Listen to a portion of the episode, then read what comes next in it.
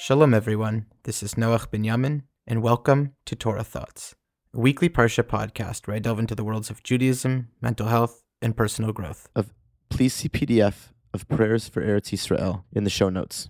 Torah thoughts of the week. Eretz Yisrael in our soul. Parshat Chaye Sarah. In this week's Parsha, after Sarah Imenu passes away, Avram goes on two great missions that define the Jewish people. Rabbi Sacks Saul points out that Avram was promised by God both children, ka'afar haaretz, as numerous as the dust of the earth, and as vast as hakochavim, the stars in the sky, and the Eretz Chemda, the land of our deepest desires, Eretz Yisrael, the land of Israel, la'achuzas olam, as an eternal possession.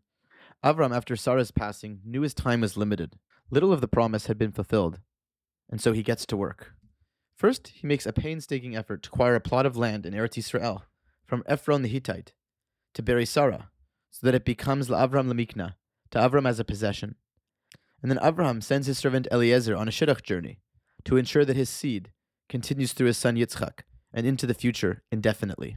And here, Eliezer finds Rivka, Vatomer Elech, and she says, I will go.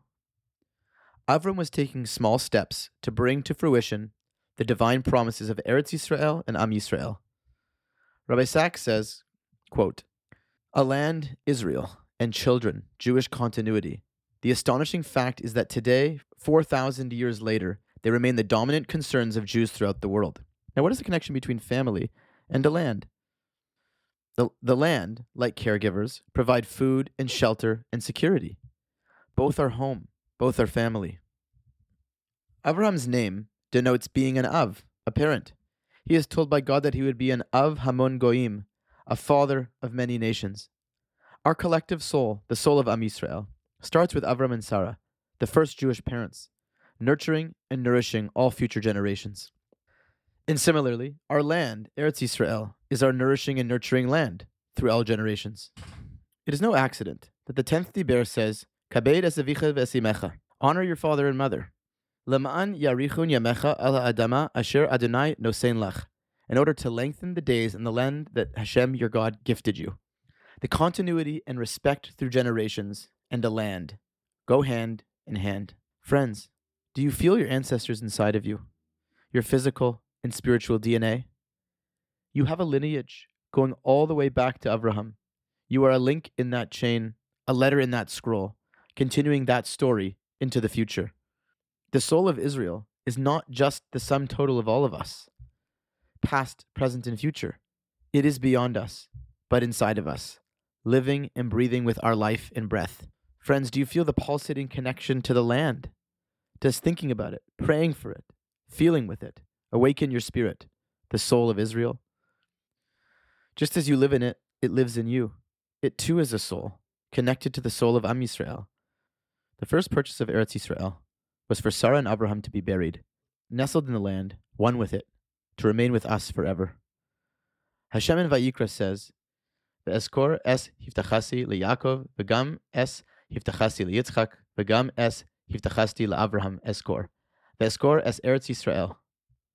And I will remember my promise to Jacob, and my promise to Isaac, and my promise to Abraham, and I will remember the land of Israel. There is that connection between land and offspring, awakening our memories, our promises, our identity, and being. Rav Kook taught, Eretz Yisrael, Einena Devar Chitzoni. The land of Israel is not some external entity not just a means of uniting the populace or strengthening our physical and spiritual existence. Rather, the land of Israel has an intrinsic meaning. It is connected to the Jewish people with, with the knot of life.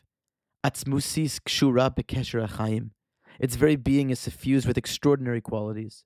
The extraordinary qualities of the land of Israel and the extraordinary qualities of the Jewish people are two halves of a whole. With love and revealed goodness, may Hashem bless us to deepen this connection to being a part of Am Yisrael, which goes back to Abraham, whose offspring we all are, running deeper than deep, and to feel a closeness to the land. As both of these, being an Am Yisrael and having an Eretz Yisrael, are gifts from the one, the only one. Shabbat Shalom, love, Noach Binyamin. Music and theme song written and performed by Yaakov Wasilewicz. Produced by Eitan Katz. To hear the full song, please click on the link in the description and to support Torah Thoughts, please consider donating to the tip jar on a monthly or one time basis. however small. And of course, the link is also in the description.